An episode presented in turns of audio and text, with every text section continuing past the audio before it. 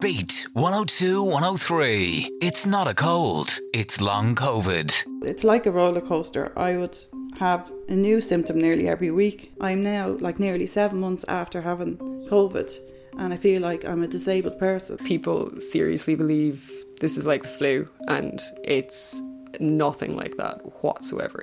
In part one of It's Not a Cold, It's Long COVID, we examined the condition known as long COVID and how the illness is affecting so many adults and children for months on end. We learned that lack of understanding and poor responses from the medical community, employers, as well as us ourselves, is making the situation worse. But it's time for less talk and more action. I'm Michelle Heffernan with Beat 102 103 and I want to find out how we can get help for long COVID. It's quite difficult. It's a completely new entity. Uh, the the science behind it is, is really poorly understood. It's it's not something that we have a evidence based proven treatment for. Because long COVID is a new illness with an unknown cause, treating the condition has been very slow and very difficult. Dr. Eamon Fowler is using a multidisciplinary approach to treat his patients i.e., working with other healthcare professionals to help patients recover. Physiotherapy is useful in those settings, so that's something that we've been doing and that we've been looking into as well. Physiotherapy has proven to be very effective in helping some persons with long COVID to return to activity, but it needs a very specialised and cautious approach. I spoke to Robin McNeils, clinical specialist physiotherapist in cardiac and respiratory health. Robin himself is in recovery from long COVID, and I asked him how a physio approaches treating it. So I think one of the main things is a physiotherapy assessment um, and a very thorough assessment, particularly clinical history taking, to see exactly what symptoms a patient has had and um, to see really what investigations they have had. Because unless they've been thoroughly investigated, we're probably not going to make much of a difference so, for instance, if somebody um, has got breathlessness, but they've never had that investigated, well, if they've got inflammation on their lungs and they're needing steroids, we can do as much physio as we want. We're probably not going to make them better. So, making sure that somebody's been thoroughly investigated is the first thing. There's a few different presentations of long COVID. It's not, as an umbrella term, really, it's not one um, condition, as it were. And so you really need to pick out from the clinical history what presentation this person is following, um, and then devise an individual treatment plan from there. And there's various different branches of physiotherapy, and it's very much a holistic approach we need to take with this. Not like if you've got a bad back and you go and see the physio and they give you some hands-on treatment and some uh, some exercises to do and some postural advice. This is very different. It's looking at the person as a whole. And it may be that there's different branches of physiotherapy involved.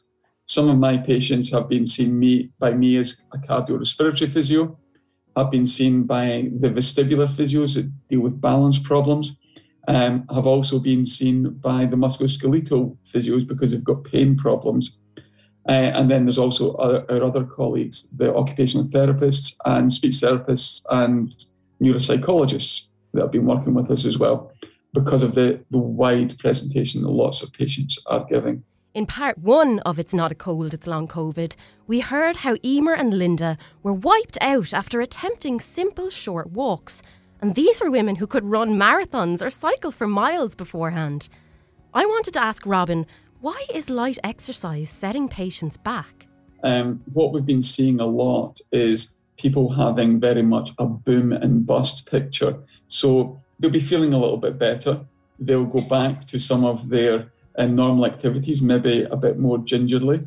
Uh, I had a patient who was um, a, a very keen cyclist.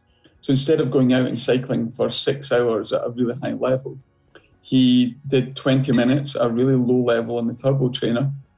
He could barely function for two weeks. And just the basic things were really difficult for him in that period. And I think that there's one of the things that we talk about is a sustainable baseline.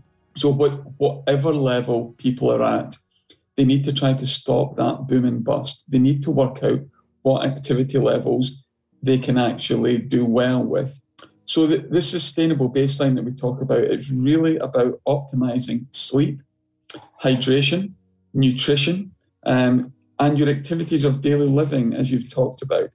So there's lots of patients who are really keen to get back to exercise.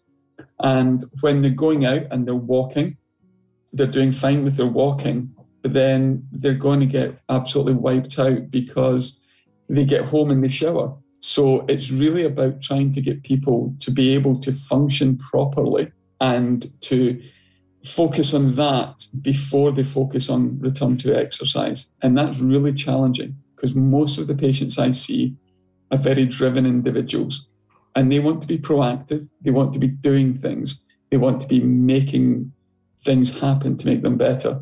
And the more you push, the worse it gets sometimes. Long COVID patients have to get used to a whole new way of living and make sure they don't crash, as Robin described. One approach he highlighted to help with this is occupational therapy and working with a professional to manage your daily output. I asked occupational therapist Nicola Spendlove how she would approach helping patients with long COVID. So, I suppose long COVID, it isn't something that we learned about in college. It's a brand new condition in a lot of senses, so that can be certainly intimidating. But I think for occupational therapists, in a way, we have an advantage because we've always been trained to look at people rather than conditions. So if somebody came to me um, in my private practice who was living with long COVID, what I would want to do is I would want to know all about what their life was like prior to this condition. What were their values? What was their lifestyle like? And then I would want to know how long COVID had affected this. So, what barriers has it put up? Are they experiencing severe breathlessness, anxiety, um, severe fatigue? And how is that impacting them? How has that changed their lifestyle?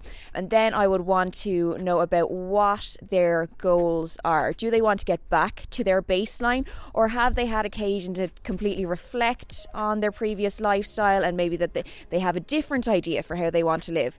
And based on that, we would set functional goals and we would work together towards achieving those. One symptom mentioned by almost every long COVID patient is chronic fatigue, and it can be exhausting for a person to have to explain their chronic fatigue to others. I asked Nicola how she would help a patient with this. There are a few different ways to explain chronic fatigue. I also explain it to clients like a budget. So let's say before you have chronic fatigue, you have a budget that seems unlimited, a budget that you don't have to sit down and reflect on, okay, how am I going to spend every month? But then when chronic fatigue sets in, let's say your budget has just been slashed. You're now working on a much lower budget, and as anybody who lives on a low budget knows, you have to be very, very careful about where the money goes, and you have to be very, very careful that you're spending it on the important things first. You're not spending it on luxuries and then you don't have money to spend on important things. So, the same with energy. When we have chronic fatigue, we have to look at budgeting our energy, and we call that energy conservation as occupational therapists.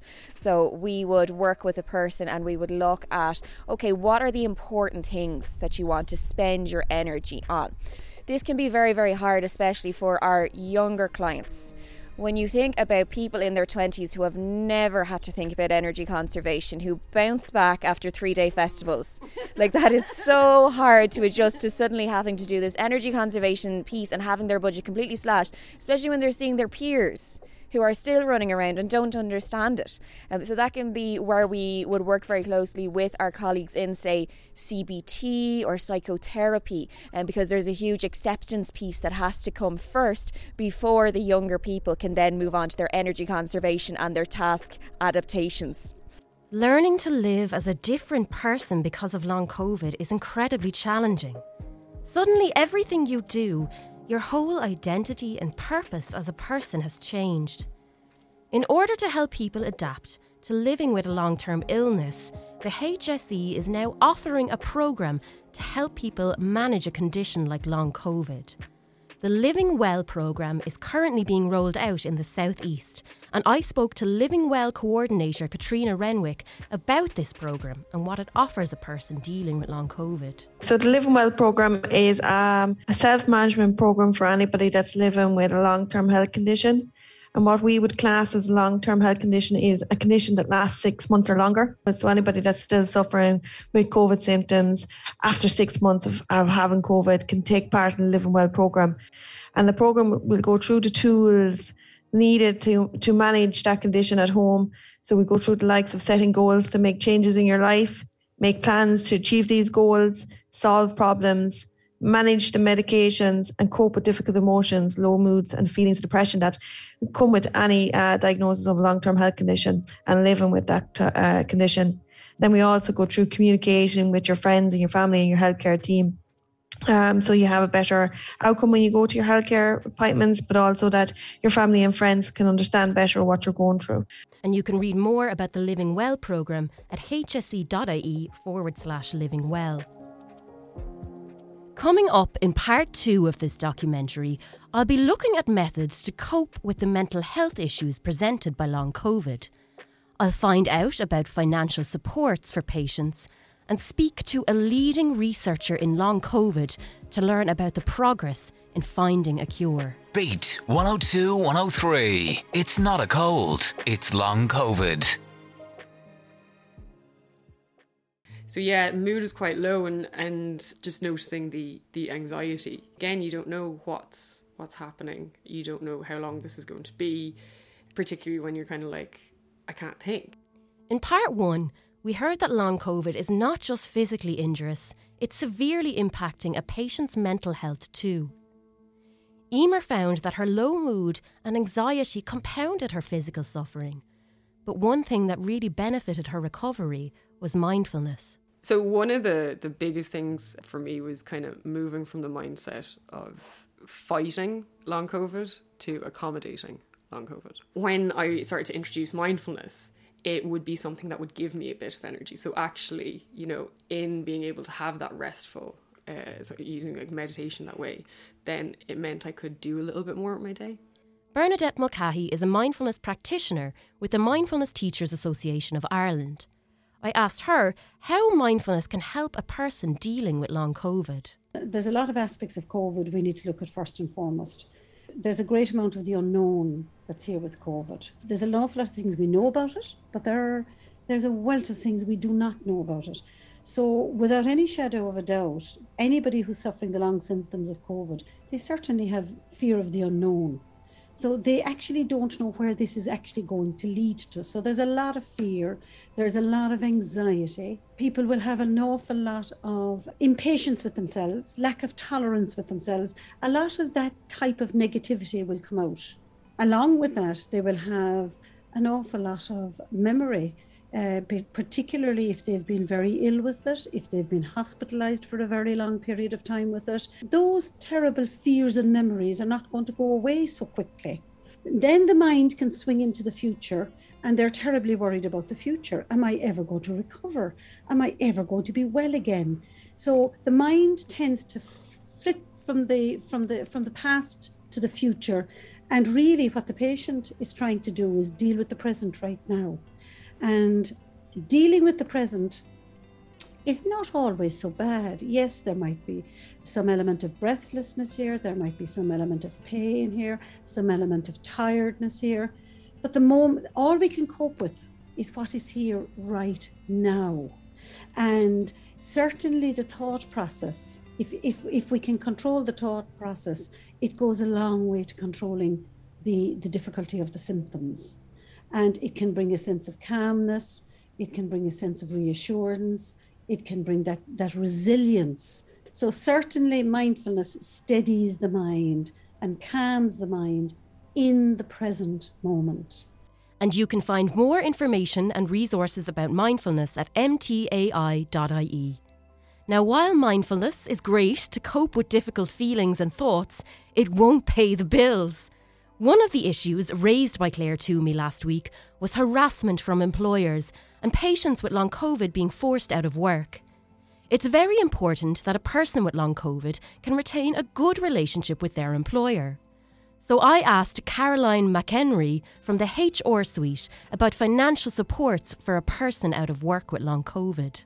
So I suppose it's the same as any person who is currently out on long term sick there is additional support for the first number of weeks for somebody who has probably what's known as short COVID, because the long COVID is really, you know, prolonged as we're beginning to learn. So I suppose a few things, Michelle. One is that um, there are some supports uh, through social welfare for anybody who is absent from work. And second of all, their job is protected while they're out. And that's really important because for a lot of people, the worry of will my job be kept open, etc. So if you're absent, you have a sick cert, unless it's a fixed term contract job that was for a specific purpose, that the purpose of it no longer is there. So, for example, if you were covering a maternity leave and now the person comes back, otherwise, if you have a job, at least you know your job is being held open for you. Because I think that's causing a lot of stress and anxiety for people to go, oh my God, you know, will my job be there because I'm out? So, I wanted to ask about the communication that you need to have with your employer to make sure that um, you can avail of those benefits and that the job is secure, as you said. Is it a case that they need to submit medical certificates on a regular basis? Yeah, you're spot on, Michelle. If somebody's out sick in any instance, they need to submit certs. But on top of that, I would really encourage the employee to engage with their employer, as I would encourage the employer to engage with their employee, because fundamental to the employment relationship is that communication piece. And when it gets to be a case that you haven't talked to each other or communicated to each other for a long period of time, you're starting to have one of the parties worried about the other. So, for example, the employee is worried, is my job secure? The employer is worried, the employee is not coming back. So, I suppose for me, the best scenario is that both parties stay communicating with each other right throughout the process and the employee submits certs. And I suppose there's also uh, a number of people, Michelle, that are able to come back part time but not able to come back full time. So, for example, they might be able to do every second day but can't do five days. So, they might do two days or three days, depending on how they are in terms of the he- their health. Remember, there's an obligation on your employer to consider reasonable accommodation if you have a disability. And this would very much be in that category, considering the fact that your job is potentially going to help with your mental health in terms of returning, um, but you mightn't be actually physically able to do five days. Support from physiotherapists, mental health professionals, OTs, and employers is all wonderful. But many patients are frustrated that there is still no known treatment for long COVID. For that reason, I spoke to Dr. Jack Lambert, consultant in infectious diseases at the Mater Hospital and current researcher on long COVID. Dr. Lambert has been monitoring patients with COVID 19 since March 2020, and I asked him about his research so far. So, so I work for the Mater Hospital, and we have a, a long COVID clinic that's held on Friday afternoon, and we're now seeing patients who are were infected from March 2020 with long COVID. So they're now 14 months down the way. Initially, we, we, we had a grant from the HRB just to follow up patients looking at, you know, psychiatric, uh, neuropsychiatric manifestations, mood, you know, quality of life changes. And that study's ongoing. I, I guess the good news is, is that the, the, the, the people who are now one year into that uh, follow up study, and most people are improving. Most people are improving, but there's a small number of people who, even a year later, are still unwell, and and most initially we thought that they'd have problems with heart and lungs, but the reality is is most of the problems they're having is brain. So that, so about a third of patients have continued, you know, neurocognitive problems, uh, exhaustion, fatigue, um, headaches, lots of what I what I call kind of a inflammatory process going on in their brain, and and you know we've been monitoring these people, um, but recently we've decided we can't just keep monitoring them. We have to start doing some interventions. So I've actually used my experience from another condition, uh, patients with chronic Lyme disease. Some people get Lyme disease, and even after treatment, uh, they're still unwell with very similar symptoms to people with long, long COVID. So I've been putting people on just a series of supplements um, that we, you know, we we've used before uh, with patients with with uh, chronic Lyme disease because Lyme disease is not just an infectious disease; it's an autoimmune inflammatory disease, and we're finding that long COVID is also. It's a post-infectious kind of autoimmune inflammatory condition, And like I said, most of the inflammation's in the brain. So we're beginning to just do some pilot studies looking at kind of natural anti-inflammatories, turmeric with black pepper.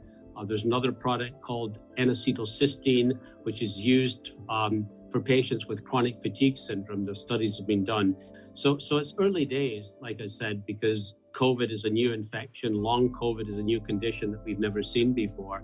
But rather than just monitoring and monitoring and monitoring, we're beginning to just look at some pilot studies of trying to do things to repair the immune system, doing natural things to help with the inflammation, and and and doing questionnaires on people before and after initiating you know these treatments to see if there's changes over time so so that's as far as we've got in terms of the uh, you know the, the, work we've done so far. Our clinic now, like I said, is starting to do some ju- just some you know early pilot studies uh, with some natural anti-inflammatories, some natural immune boosters, and, and just assessing whether these are speeding up the recovery of these patients. And Dr. Lambert's HRB study will conclude in November, hoping to provide more answers about long COVID. Coming up in the final part of It's Not a Cold, It's a Long COVID, I'll be pushing for answers and searching for the truth. I'll hear again from Claire Toomey of COVID Cases Ireland about the lack of services for long COVID patients. And in an exclusive interview with Beat 102 103, public health expert Dr. Gabriel Scally will tell me plainly why long COVID is a problem for all of us and cannot be ignored. Beat 102 103. It's not a cold, it's long COVID. Us going to the government and going to the HSE and saying, please, can you listen to us? And them saying, no, no, no, go to your GPs, you'll be fine in a few weeks. We are like, no, like it isn't just Ireland. Like this is the UK, this is Europe, this is States, like this is everywhere. And I guess they became quite frustrating then when we were watching other parts of the world moving forward with long COVID. Throughout this documentary, I have been met with different reactions to long COVID. Doctors and researchers are reluctant to draw conclusions about the illness, and rightly so, but people are drowning and they need help. The UK and USA have invested in clinics specifically designed to treat long COVID. So, why is Ireland still not taking this problem seriously? Claire Toomey and her group, COVID Cases Ireland, have met with the HSE and asked them to please begin to give this issue a proper response. So, in that report that you saw, Michelle, I think we had like seven different asks. And a few months ago, we met with, with the HSE and we brought that right down to three. And the, tr- the top three asks that we asked for were guidance rolled out to GPs Okay, so that GPs could go, okay, this is a thing, and now we need to hold space for these people and we need to continue to explore and treat symptoms as they arise.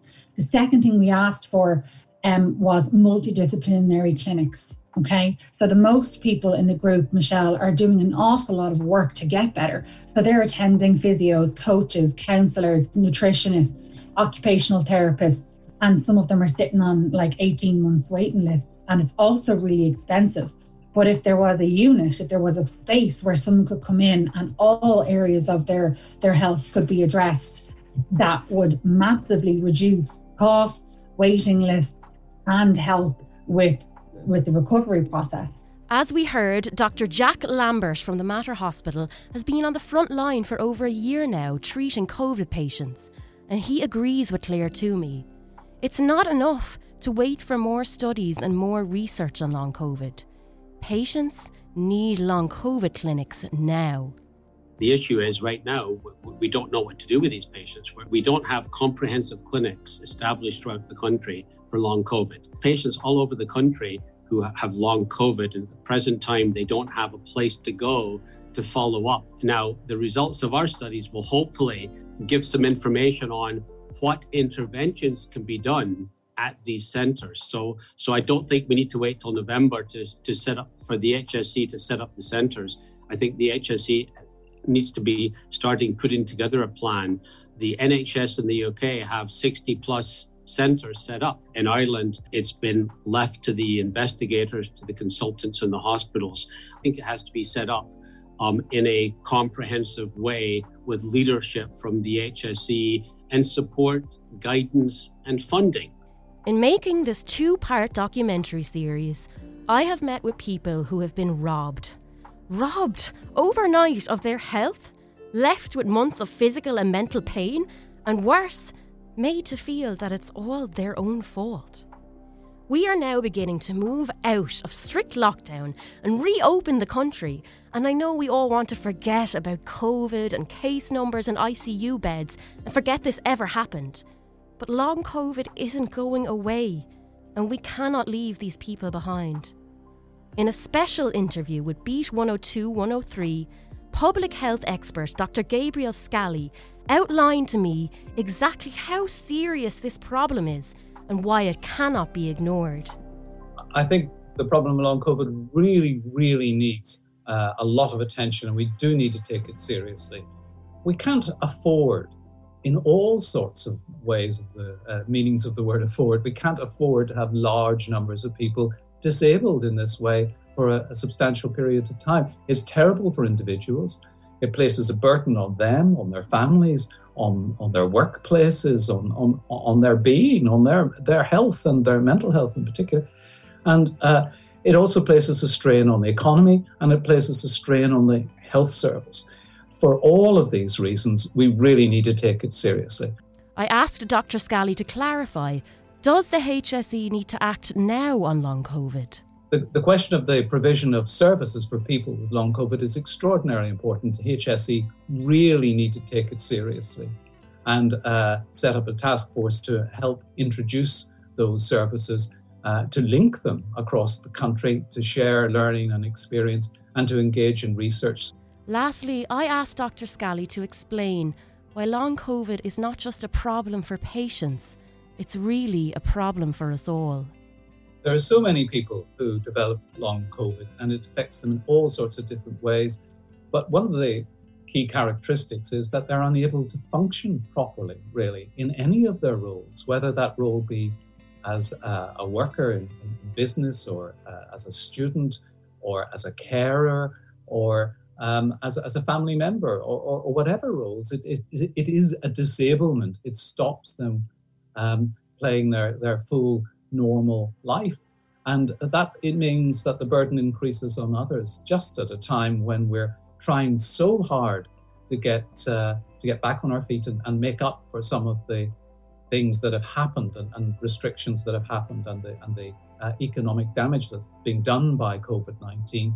Uh, we're left with this really serious problem that affects our society and it's like an extra burden on our society, and we've got to do everything we possibly can to try and relieve that burden, both for the sake of the individuals and their families, uh, uh, but also for us as a whole society. We need to take long COVID very seriously, and we need to be reacting to it with effective integrated treatment programs.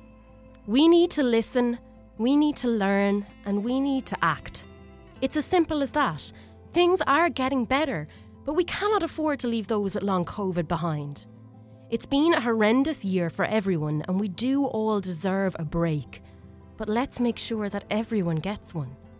Let's get vaccinated, let's stay cautious, let's raise awareness, let's talk to people, listen to them, put pressure on our TDs and politicians, and push for better outcomes for all. Because health, as you know, is everything and this is not a cold, it's long COVID. Beat 102 103. It's not a cold, it's long COVID.